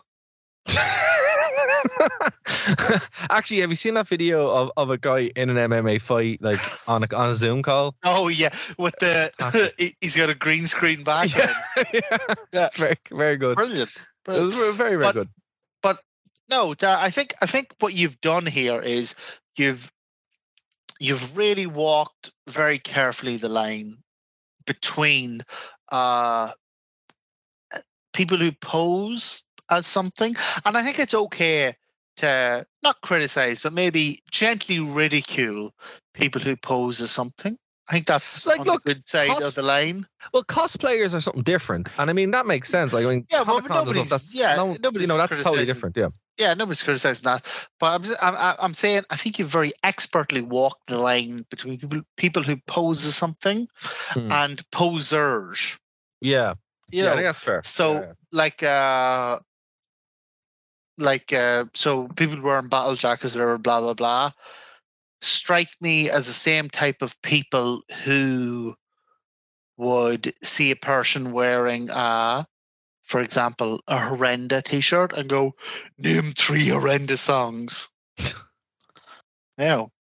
yeah, I, and To which? I would respond, fuck off, go fuck yourself, and have you fucked yourself recently? and I think I'd have a probably about a 40% chance of being right, would I? well, here's the thing. In, in, in that case, it's interesting because it's like, you know, it, it's all got to do with like gatekeeping, I think. And the same people Yeah. that would bring that would bring belts would be very gatekeepery, gate gatekeepery. You know, uh, I don't know. It's just when you're around these communities for so long, you're like, oh, you just get that like spidey sense thing where you're like, oh, this is this is probably bad. And then it becomes bad. And like and even wrestling, it's like there's so many cool people at shows you just know it's like, oh, all right, if they have a belt, probably don't talk to them. Probably gonna go bad. And It- you're usually right. it is like like on, on- uh, and I think Twitter has a lot to answer for here because if you meet wrestling fans in the real world, they are the best people in the world. They're, Absolutely. Absolutely. and doesn't matter if you're AEW, WWE. That's not even like a. That's not, not even matter. like a. Like if somebody even brought that you know up why, in real life, that's like super cringe. Because you know why? Because you're just happy that you've met another wrestling fan. It was like, oh my god! That's what it like- is. That's we live in is. Ireland, and there's like Yeah. twenty of us. Yeah, and you're just like, you know, I mean, Yeah. like that. You know, when with, with Colin from uh, Cell Games, when after the gig, I was like, man, you wrestling? And he was, yeah, and I was like, oh, and it was it was brilliant, you know. And I just Yeah. spent the past twenty minutes like hurling abuse at him, like in a fun way, in a good way. But I while he was playing, because that's what you should do. Um, you know, and I Yeah. mean, like, So in real life, yeah. Of course. Uh, In real life, I think wrestling fans are the best in the world. Like when you hear, oh my god! So um, last week, like uh, people probably didn't see it because it happened on Rampage. God, Hmm. I love Rampage, but it does break my heart that nobody watches it. So on Rampage, uh, the Acclaimed came out and uh, there was there was a, a woman dancer who came out and she was like, "Oh, I know you want me. I know you want me. I know you want me." And Anthony Bowens took the microphone off her and he was like, "Hey, I'm super gay." And like, if that had happened 10, five years ago in wrestling, he would have been like, like how many Yeah. WCW Oh or man, WWF fan so signs many. have we seen that use like derogatory all the gay stars, slurs as all like stars. Yeah. and uh, seven thousand people in the arena was like were like he's super gay he's super gay like In a like, positive, in in like a positive way.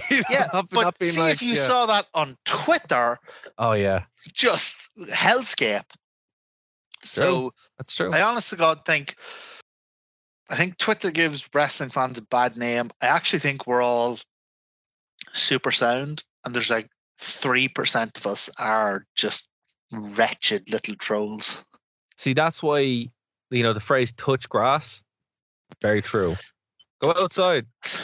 Go outside. You know, and Touch grass and get run over by a lawnmower, you prick. Well, he said it, so I didn't have to. So we're going to move on, and we're going to talk about uh, some money in the bank is tomorrow. I don't think we'll have time to run through it, but I mean, okay, real quick. Oh, no. Re- really quick, really quick. So in the men's money in the bank? So I'm gonna I'm gonna na- name names here. Uh, Ricochet, Nakamura, LA Knight, San- Santos Escobar, Bush, not Bush, Butch, Damian Priest, and Logan Paul. Who do you think is to win? Right. So, I mean, you, you you have to, if you're going to make predictions, you have to look at it from two different ways. If you're going to look at it from a creative, What does your gut say? No, what does your gut say? okay, I'll, I'll give you the two ways and I'll say what my, my gut says. If you're going to look at it from a creative point of view, LA Knight wins. That's obvious. Yeah, that's fair. Yeah. If you're going to look at it from a business point of view, Logan Paul wins. Oh, they're both really good picks. No, they're not. LA Knight's a great No. Logan Paul's a scumbag, right? No, no, no. I mean, you, you you've literally said exactly what's in my brain. Like so, I mean, you've you've you've picked exactly how they're going to do it. Yeah. So, uh, if you're asking me what my gut says, my Logan gut Paul. says WWE is not Yeah. a wrestling promotion. It's a brand corporation, blah, blah, blah, blah, blah. So, So- Logan Paul. Like if, if I had to put money down, I'd say Logan Paul. But Oh, I think I think there's a way to tell. okay. right? So I think if they're going to have Logan Paul win, Hmm. right, it'll be part of some deal where, Okay. right, because he only wrestles like every so often. Yeah.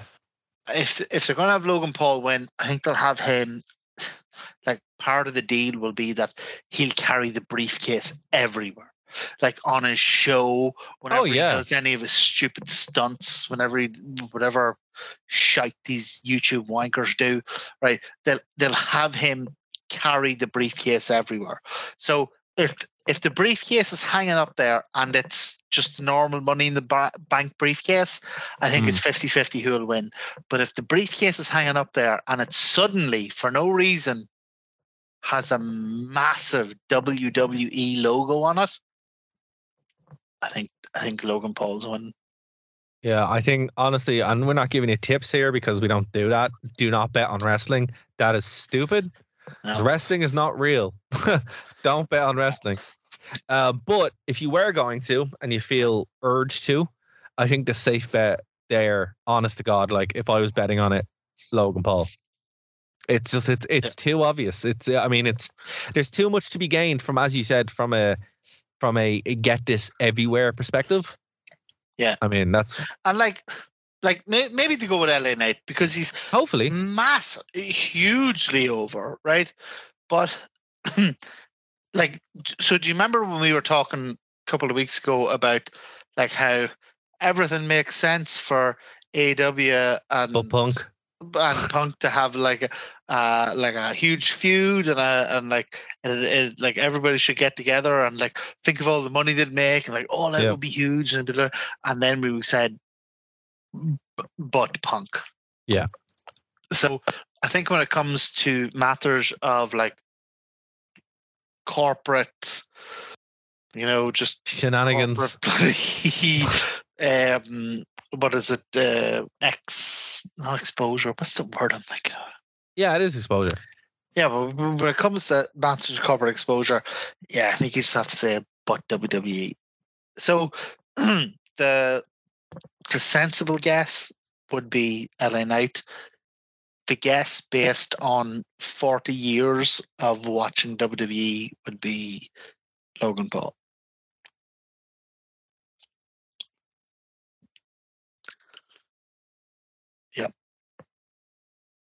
All right? Darragh?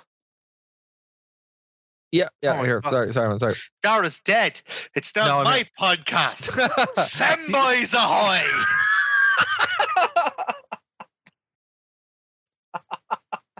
oh my god, dude. Welcome to the Femboy Rewind, the only podcast that still loves femboys. Hosted by Daddy Ass. Oh,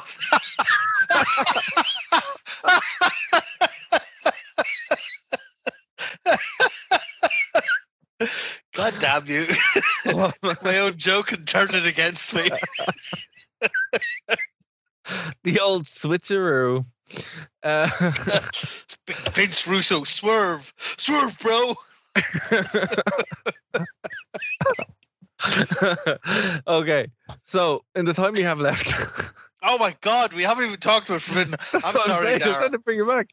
Love, So- I love Darragh so much. He is mad to go and get noodles, but uh, we're not getting through Forbidden Door the next ten minutes. No, we're not.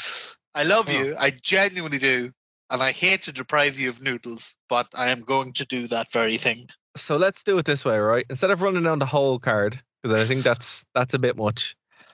I want you to give me because there's a lot here, and I haven't seen it, and I really do Well, want to see do you it. know what? I because I, think you're being slightly terrified by Wikipedia. So the first five matches were pre-show, so you can just cut them out. okay, Skip straight to MJF versus uh, Tanahashi. that's where I wanted and to then start. and then there's only there's only like five matches then.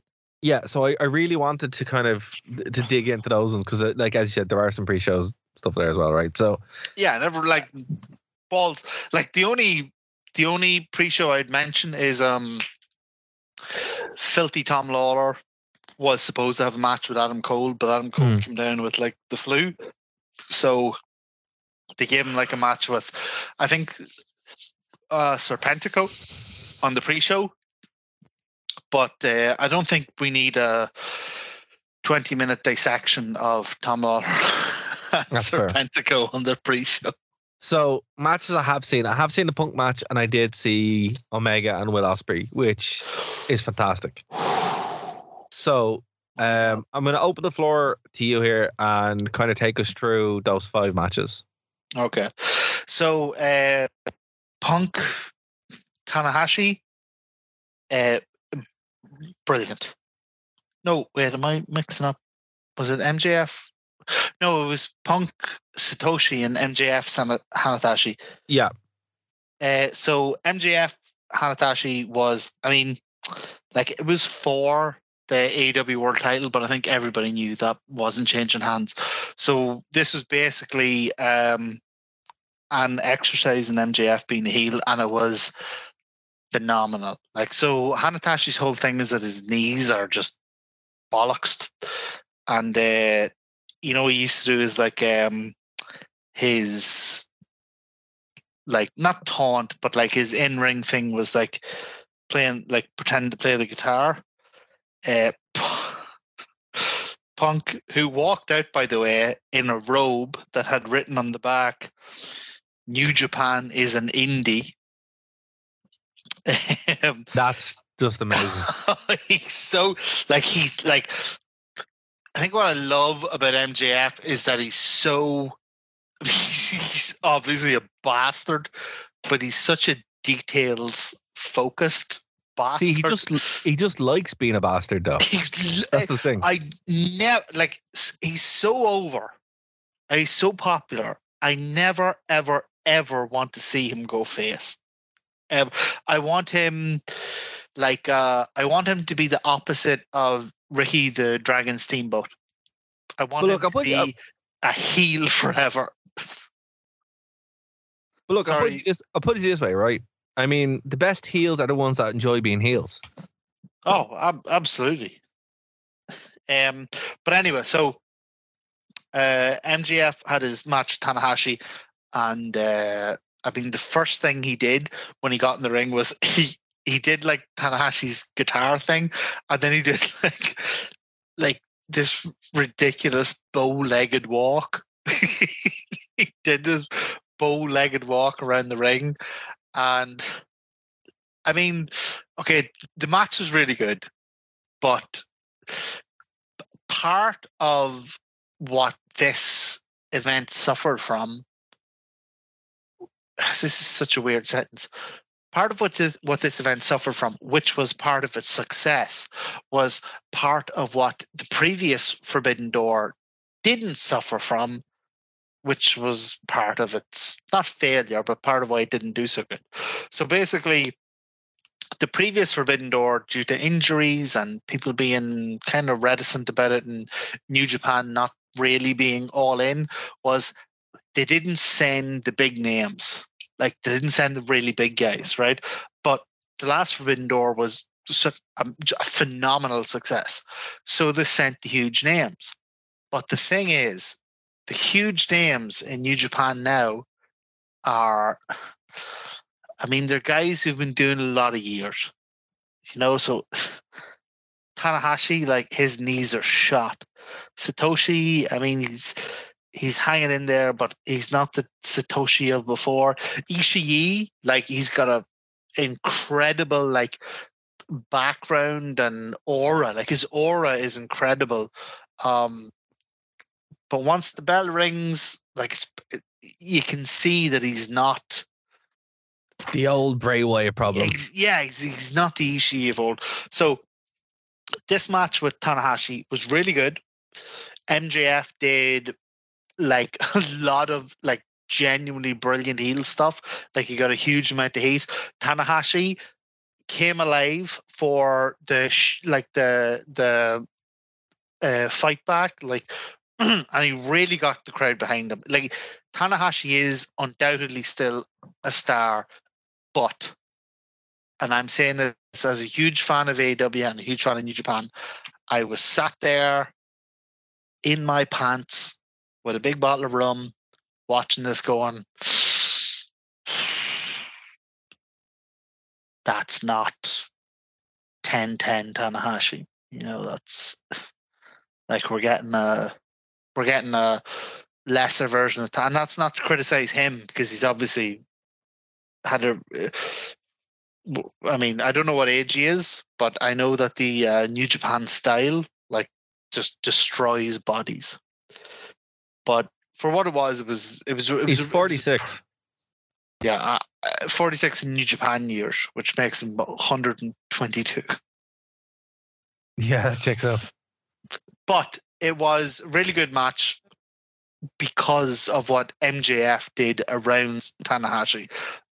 Load of amazing heel. There's work. actually so there's actually a bunch of criticism around this match, believe it or not. Oh no, I'd say, I'd say there is like it. Yeah. Again, Tony Tony actually even talked about it at a at a press It- conference. it recently. really depends. Like your uh, opinion of this match really depends on how well you know the MJF character and how well you know the uh, history of um, Hiroshi Tanahashi. But what- so, what, what were what were some of the criticisms? It was pretty much just what you said that he was uh, a lot slower than people were Mm. expecting. Because I think a lot of people Yeah. who are watching this know Tanahashi from being Tanahashi and not, Yeah. you know, his body. Is you know, it kind of seems like the, the old Undertaker problem where, like, you know, this started to happen before he became super part time. Yeah. Even Sting actually as well in TNA. there was other problems uh, around Sting kind of doing the same. Look, people get old. It's what happens, you know. And It's yeah. Like what what can you do? You can either sit there and you can go, all right, this dude's broken apart, but he's a huge star. So like let's get into this match, or you can go, oh boo, you know, you can't run because your knees are shot because you've been landed on your knees in New Japan Yeah, for 20 years.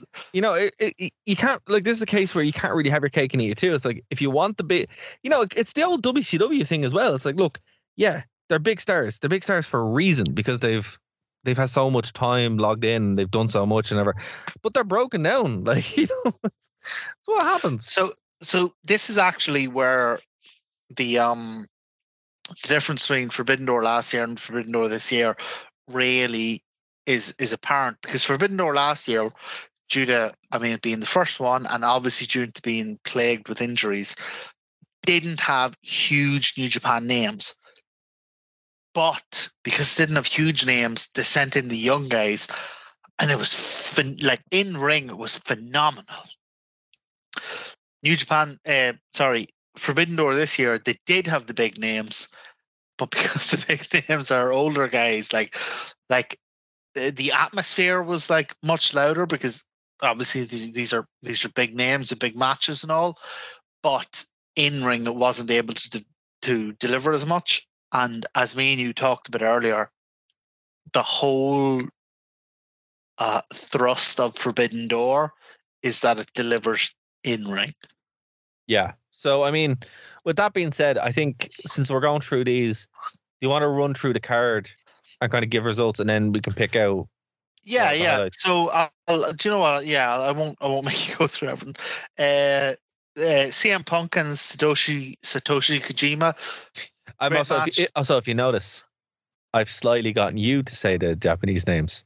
So I don't have to. Ah, there. I I will be very expert at most, most of them, but definitely not all of them. Uh, Because James but- James Truepenny will be rather upset if I start butchering Japanese Well, names. Well, well, well. Here's the thing. Actually, James Truepenny, who we've had on the podcast several times, and who is just the most wonderful, handsome man, um, would not be upset if he butchered them. He'd be upset if he got them perfectly right, because his whole gimmick is that he's the New Japan guy.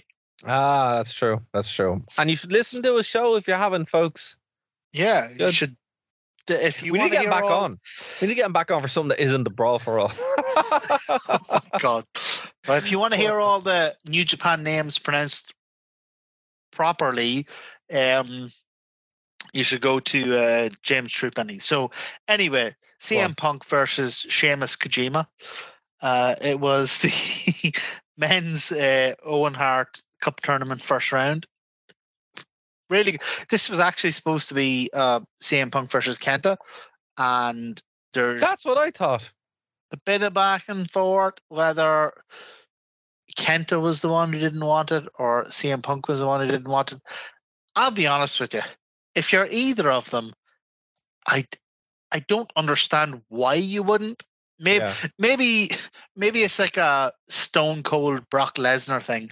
Maybe they're saying, no, when CM Punk and Kenta fight, it has to be a main event. Maybe, Fair. but I mean, I, don't, I don't know. I know. Like, look, I'll be honest with you. That's a match I do want to see, and it was one I was looking forward to. I'm kind of like, great. yeah, I'm kind of bummed out it didn't happen. But I mean, hey, look, if they do it at like all in or you know whatever, like, absolutely do it in Uh, London. Why not? yeah. CM Punk won. Decent match. Like was. uh It was yeah. good good match. Not not blow away. Not five stars or anything, but uh, No. very, very A sol- enjoyable. a solid three and a half. yeah. Um but remember, I'm sitting here watching Forbidden Door, which has this reputation as, you know, banger factory, and like, oh, two really good matches. But when it comes to Forbidden Door, really good is like like the Hmm. standard is two insane matches. Yeah. Anyway, luckily, Orange Cassidy, Zack Sabre Jr., Katsuyori Shibata, and Daniel Garcia came along to prove me wrong with an incredible four way match for the AEW International Championship. I mean, this is one of those matches where it's just uh, you can't go through it move by move. AEW, and I don't know if it's, I don't know if it's AEW. I Mm. don't know if it's the way they do it. I don't know if it's because of the way WWE do it, or I don't know if it's just down to the individual wrestlers how they like to formulate their matches. But AEW has this incredible way of doing three way and four way matches yeah. that are fights between three and four people. It's not that somebody gets thrown out and then you just have a one on one match for five minutes and then somebody else comes in and throws somebody else out. And Then you have a one on one match for five minutes. Mm. Like the I have just the utmost respect for these wrestlers because the way they structure these matches is I mean it's incredible. And that's interesting because, like, it's funny you mentioned, you know, the way that they normally do fatal four ways and triple threats. It's why I don't really like them is because, the, you know, at the house show, that's exactly how they did their triple threat matches. You know, they, they, Someone they- was thrown out. Yeah. One on one match. yeah, and it was like this is ridiculous. No, this whole match, and it's mad because I'm looking at it now on Wikipedia, and I can't believe it was only 11 minutes long.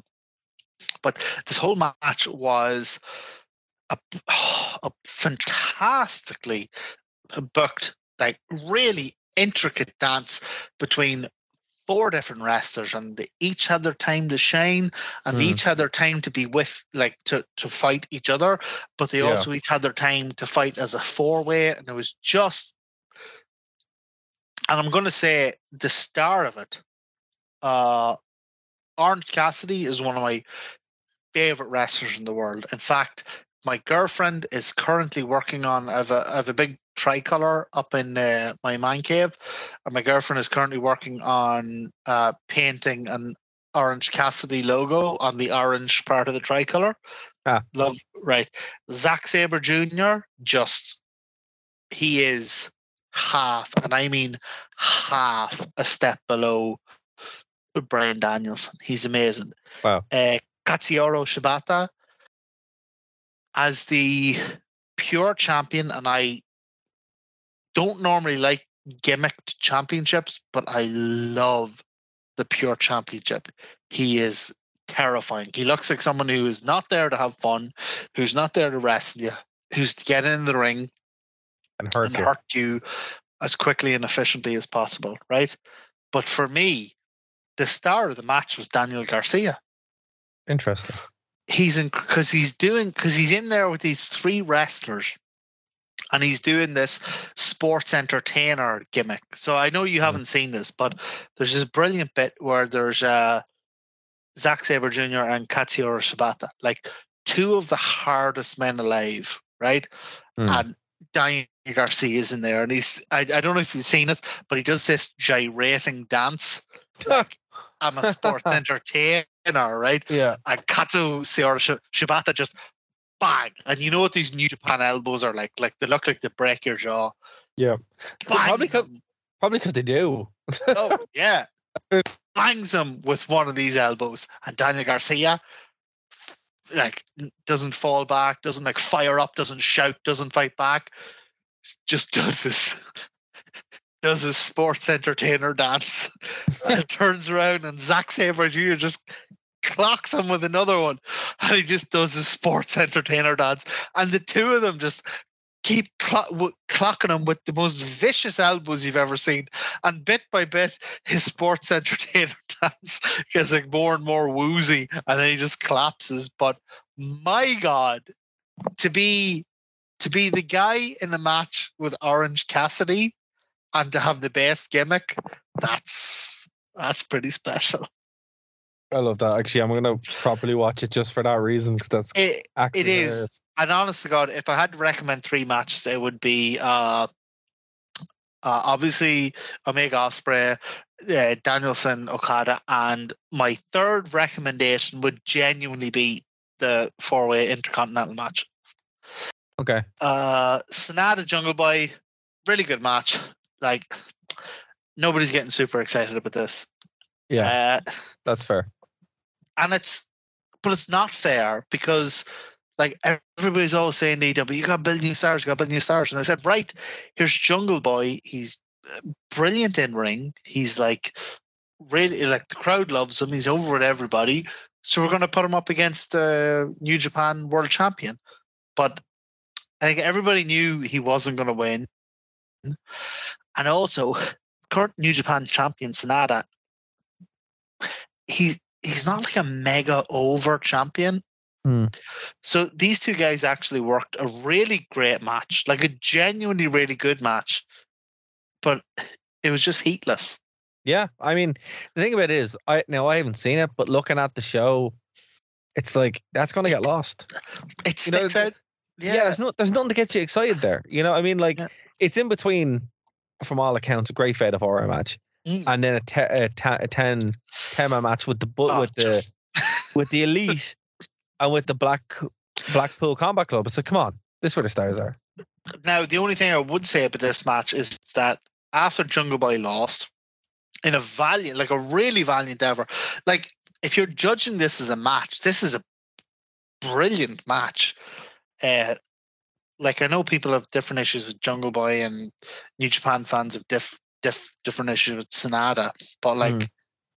they put on a really good match. Like again, completely admit, largely heatless, but a great match. But anyway, after the match, Jungle Boy and his friend Hook, Taz's young fella, are walking up the the aisle, and Jungle Boy has this thing where at the start of the year he promised that he would hold a singles championship by the end of 2023 Hmm. and Taz's young fella, Hook, has Taz's FTW championship. And Hook was out consoling Jungle Boy about his loss. And didn't the scallywag turn round and level Hook and lift his FTW championship? Wow, he went heel. So Jungle Boy's gone heel. Uh, I haven't actually seen Dynamite this week, but apparently he's gotten rid of Jungle Boy. He's just Jack Perry. He's gotten rid of the um uh doing the entrance music. Da da da da da da da da da da da. Gotten rid of that. He's uh and he's gone full Marshall. Wow. Okay. So at least there was a bit of story to it. So so then I think you had one of what people would consider one of the main events. Um, what was this like? Because I haven't seen it. just I know people have different issues or different opinions of the Bucks, but whether or not you like them as performers, that's subjective. That's up to you. But as people who can plan and execute multi-man matches, Hmm. they are the literal best in the world. You had 10 people in this match, You had- Multi-man match. multi man match. You had 10 people, but you had you had five different feuds happening at different times. So Mm. you were you were telling different stories. Like there was a bit where uh, so um, Eddie Kingston was on the side of um of uh, the elite. Even though he doesn't like the elite, he's like, I don't like you, but I hate you less than I hate Claudio Castagnoli. Uh, but so Eddie Eddie Kingston doesn't like the elite, but he hates Claudio, Hmm. but he's still friends with Jon Moxley, right? Right. Who was on the side of obviously the BCC. And there was a moment where the the Young Bucks were lining up to do a double kick on like a prone Jon, like his hands were behind his back. This was just going to be a two people kicking him in the face. And even though was in the opposite team, Eddie like dove across the ring and saved him. And then started fighting Claudio Castagnoli, you know, like th- this was just the most intricately planned 10 man match I've ever seen that was not only like intricately planned in terms of moves and spots and blah blah blah, but that was in so intricately planned in terms of storyline. So the stuff with like uh, obviously Eddie Kingston and Moxley was huge, but then you had stuff with like uh, the Young Bucks and Hangman in their own team, you know, because I mean they've hated each other for a long time, and Mm. um, and you have the whole stuff like when you go through the individual members, but like the BCC and the elite as a whole, because now it turns out that uh, Blood and Guts is going to be BCC versus the. This just Oh, was the most incredible. Like I really hate when people like talk about the young bucks as if they're like, you know, spot fest monkeys yeah. They are i mean they definitely do their spots like they love their ridiculous spots but they are absolute masters at ring psychology and crafting stories within i mean a 10 man match is just chaos Mm. and yet they've taken a 10 man match and they've crafted a really definable like traceable watchable story out of it with maybe four or five different arcs coming so you got the you got the kingston moxley arc like i saved you are you still going to fight me? You've got the Kingston Claudio Castagnoli arc where they're like, "We're hi, I would like to murder you very much." Uh, you get the Wheeler Yuta arc where where Wheeler is still like the young guy of the BCC, and in in the uh, in the uh, media scrum or in the after Forbidden Door in the post media scrum, they were asking Bryan Danielson, like, "Oh, so." the BCC lost. Um, and Bryan sitting there with his literal real life broken arm. And they said, so the BCC lost. Uh, Wheeler got pinned. Like, uh, how do you feel about that? And he's like, yeah, I'm going to beat shit out of Wheeler Yuta. it's like, but the the build so many matches. Uh, it's just like I watch it as a fan and I'm like in awe, and then I watch it as someone who was. I mean, it's a stretch to say that I was a wrestler, but I watch it as someone who is involved in wrestling, and I'm just Blown away. mesmerized. It's just incredible. So what have you got? So there are there are a bunch of matches here, right? Uh, I know, I know, I know you want your noodles. I'll skip. No, no, no, no. No, no, no, no. I just I, I don't like I don't want to jump to the main event because like I want to see the main event myself 'Cause I love Okada. I really do. And I'm annoyed that I didn't have internet for three days, so I couldn't actually see this. It's actually very annoying because this show sounds unreal. But I, I want to like okay, let's just let's just get it out of the way. Um, go to Ospreay and Kenny Omega. I hear it's probably match of the year. Is that true? Because I mean, it, I mean, I know it's true, but tell me why it's true. I will. Before that was Toni Storm versus Willow Nightingale, and this is one of the issues is that AEW doesn't have uh, because New Japan is is an all men's promotion. Yeah. AEW doesn't have a relationship with like Stardom or any of the groups like that. Yeah, I need So- a Josie's. Yeah, Yeah, so this is basically AW versus AW. It's a very good match. Toni Storm won. Good match. Now, Yeah. after that, Will Ospreay defeated Kenny Omega. So I could take you through a long-winded thing, just like deeply, uh, like you know, investigating and looking into each aspect of the match and, and how it related to their their first match because there are so many callbacks in this to their first match. But the only thing I can say is that it is easily, without question, and that includes the Danielson Okada, although to be fair, he had a broken arm. So but easily the match of the year. And it's it's hard for me to say whether it was better than the previous Ospreay uh, Omega match, but it's very easy for me to say that they, and this is something I've been on the fence of for a long time. So I've told you about this. Um, like my favorite wrestler is Bret Hart. Always has been, always will be Bret Hart.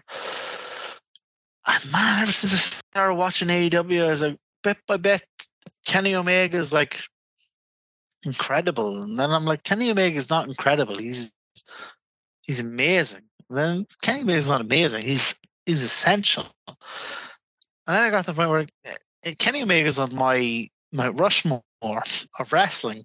Mm. And now it comes to who is my favorite wrestler? And Bret Hart has this incredible, and I mean, it's not fair because he can't wrestle anymore. But Bret Hart has this incredible backlog of matches, just sensational. And nobody, like, the, main thing I look from, I look for from wrestling is that, like, make me forget that this isn't real, Hmm. right? And Bret Hart is an absolute master at that. But I got to tell you now, after 30 odd years of Bret Hart being my favorite wrestler, and I mean, it hurts me to say this. Man, I'm I'm 50 50. Wow. I think Kenny Omega might be the greatest wrestler who's ever lived. Wow. And that's I mean, that's my review of this match. uh, fair again. It makes me want to watch it more. It really does. Uh, Well, I don't want I to give mean, away where- anything about it. I mean, where do you where do you go from that?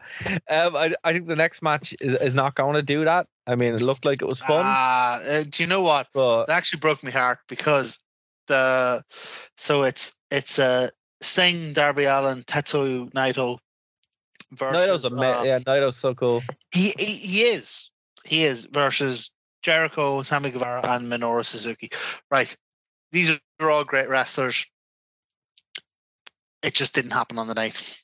Oh, okay. Uh, they just didn't mesh well. Like normally on an AEW pay per view, like when the Sting multi man match comes up, you're like, oh yeah, boy, it's going to be super fun. Like Sting's going to do something ridiculous. Like he's going to get power bombed through forty tables, and then he's just going to stand stand up and like rip someone's head off and blah. blah Forty tables. For whatever Uh. reason, uh, like normally, like one of my favorite, and like if you go back through our AEW reviews, you'll see this.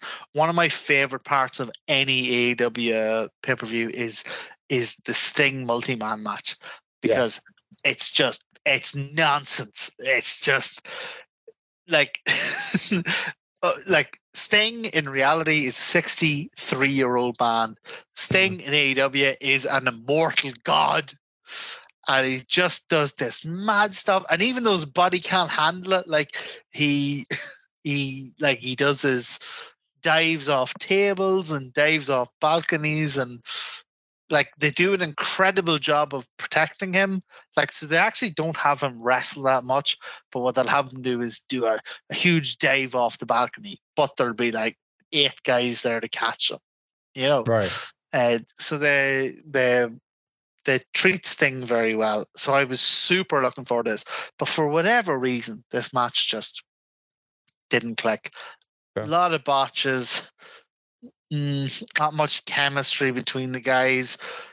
A lot of moves missed, like people people falling before they were actually hit with anything, and it just It's a bad night.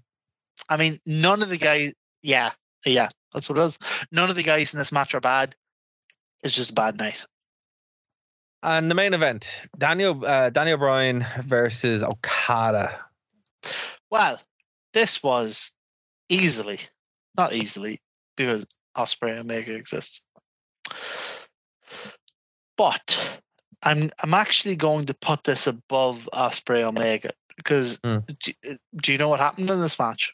Uh, I know he broke his arm. I finished the match with it, So Bryan Danielson and Kazuchika Okada, which is an, absolutely ridiculous. I mean, and a do they not do had that. an they had an amazing match. Like this was a, br- I mean, it kind of depends what sort of wrestling you're into, if you're like into like really vicious, really intricate, like submission, striking, like this isn't the young bucks bouncing around the place. This is two beat people beating the living shit out of each other. Uh, Trying to kill. that, yeah, absolutely, yeah, trying to trying to break the bones of the other person, right? So if you just watch this match with no knowledge of what happened, this is a brilliant match. Mm. It's maybe not the match of the night, but it's the second best match of the night. And it's phenomenal. When you watch this match with the knowledge that Daniel Bryan Danielson broke his goddamn arm 10 minutes into a 30 minute match. Oh my holy god. Like instantly leapfrogs over Omega Ospreay. Match of the year. Bryan Danielson is the hardest man who has ever lived. I think it's and just- like- yeah, I think so. and- yeah. And then even take it all aside, the actual match itself, sensational. The first guy to tap out Okada in 15 years. Wow. Mother of God. Just There we go. So, 50 stars. so is the, is that the rating for the pay per view overall? Fifty stars. I mean, no, like if I was going to give the pay per view rating, I mean, like realistically, there were some uh, parts of it that were not like like Yeah. MJF. Um, Tanahashi was great, but it obviously wasn't like world class Tanahashi, and this Sting match wasn't great. But I mean, you could not watch a pay per view with the Hmm. Uh, Omega match, with the Danielson match, and with the uh, uh, Orange Cassidy four way, and give it anything less than an absolute like A, not not A plus. Fair. The other, Yeah, there I- are some stuff that drag it down, but this is definitely an A pay per view. I mean, I'll be honest with you. I'm very much looking forward to watching the show. I'm probably going to watch it, if not tomorrow. Uh, no, I won't be watching tomorrow because Money in the Bank is tomorrow. But I will watch it on Sunday, and I'll probably give my update thoughts very Um, briefly. Coming Next. down to your house on Sunday with a couple of Mackie D's, a few bottles of whiskey, a couple of pillows. Like we we don't need to sit on the couch. We can lay down on the ground and watch it. And we're gonna we're gonna do this. I mean, look, I, I I need to watch it, man. I do. I a- again, folks, the internet being cut off, not by your own fault, but just I don't know what happened to my internet. It just didn't work, and we had to wait until someone came in and fixed it. And uh, I still don't know what the problem was because I wasn't here, but it is fixed, and I'll be able to watch it. So uh, I'll give my update thoughts next week. Uh, Martin, is there anything you want to plug before we get out here this week? Yes, femboys. Okay. Uh, doesn't even miss a. Uh, all right. Well, folks, if this is your first time checking us out, thank you so much. We do appreciate it. We'll be back with more nonsense next week. Um, we're going to be looking at Money in the Bank and, um, yeah, whatever else happens um, from WWE. And then we're back in Time Machine. Martin, uh, I don't know Where are we're we go- going, Darragh? I think we're going to go to uh, In Your House at some point. Oh, so Do the whole run of actually, this is this is a good this is a good question to put to the our, our adoring fans. Um, I think a good arc would be the in your house arc. Hmm. Start obviously apart from the ones we covered like uh, Valentine's Day Massacre and Buried Alive um, but I think it covers like a really like crucial part of WWE history where it moves from the new generation era into the Attitude Era. Yeah. But I also know my good friend Darragh has some stuff from TNA. He'd love to. Yeah, I mean, there's 30 of these shows. Uh, Yeah. So, oh, sorry. No, we won't include the NXT ones. There's 27, and we've already done two, so that's 25. So there's 25 shows that we haven't so that done. would keep us going till next year. Yeah, and I might actually like intersp- I might, we might take breaks because we, we'll have some guests on, obviously, and stuff comes up, and we might do some TNA shows as well. Like, um, there was the, the there's a few. I like. I think we'll start off with in your house, um, number one from 1995. I think that's probably Oh, the next Yeah. show we're going to do. Oh, Um, yeah. but- so you're going with my idea. yeah, absolutely. But I mean, what we will do is we probably will intersperse it with um obviously current stuff and then some TNA stuff as well. But yeah, the next show we're going to do. So if you- if you're playing along at home and you want to do your homework, uh, in your house, number one is the next show we're going to do. Oh no, Uh, is the next show not uh, Money in the Bank? No, I mean in the time machine. Oh, in the Time Machine. Yeah, yes. yeah. So when we go back into the time machine after Money in the Bank, Although in the technically, by the time we do Money in the Bank, it will be in the past. So that's true. That's true. I well, mean, look- I don't want to be a pain in the arse, Darragh, but I'm going to be a pedantic pain in the arse. That's fair. That's fair. All right, folks. Well, we'll be back next week to discuss that. And uh, thank you so much for joining us. Talk to you then, guys. Send us a femboy euro. Bye, guys.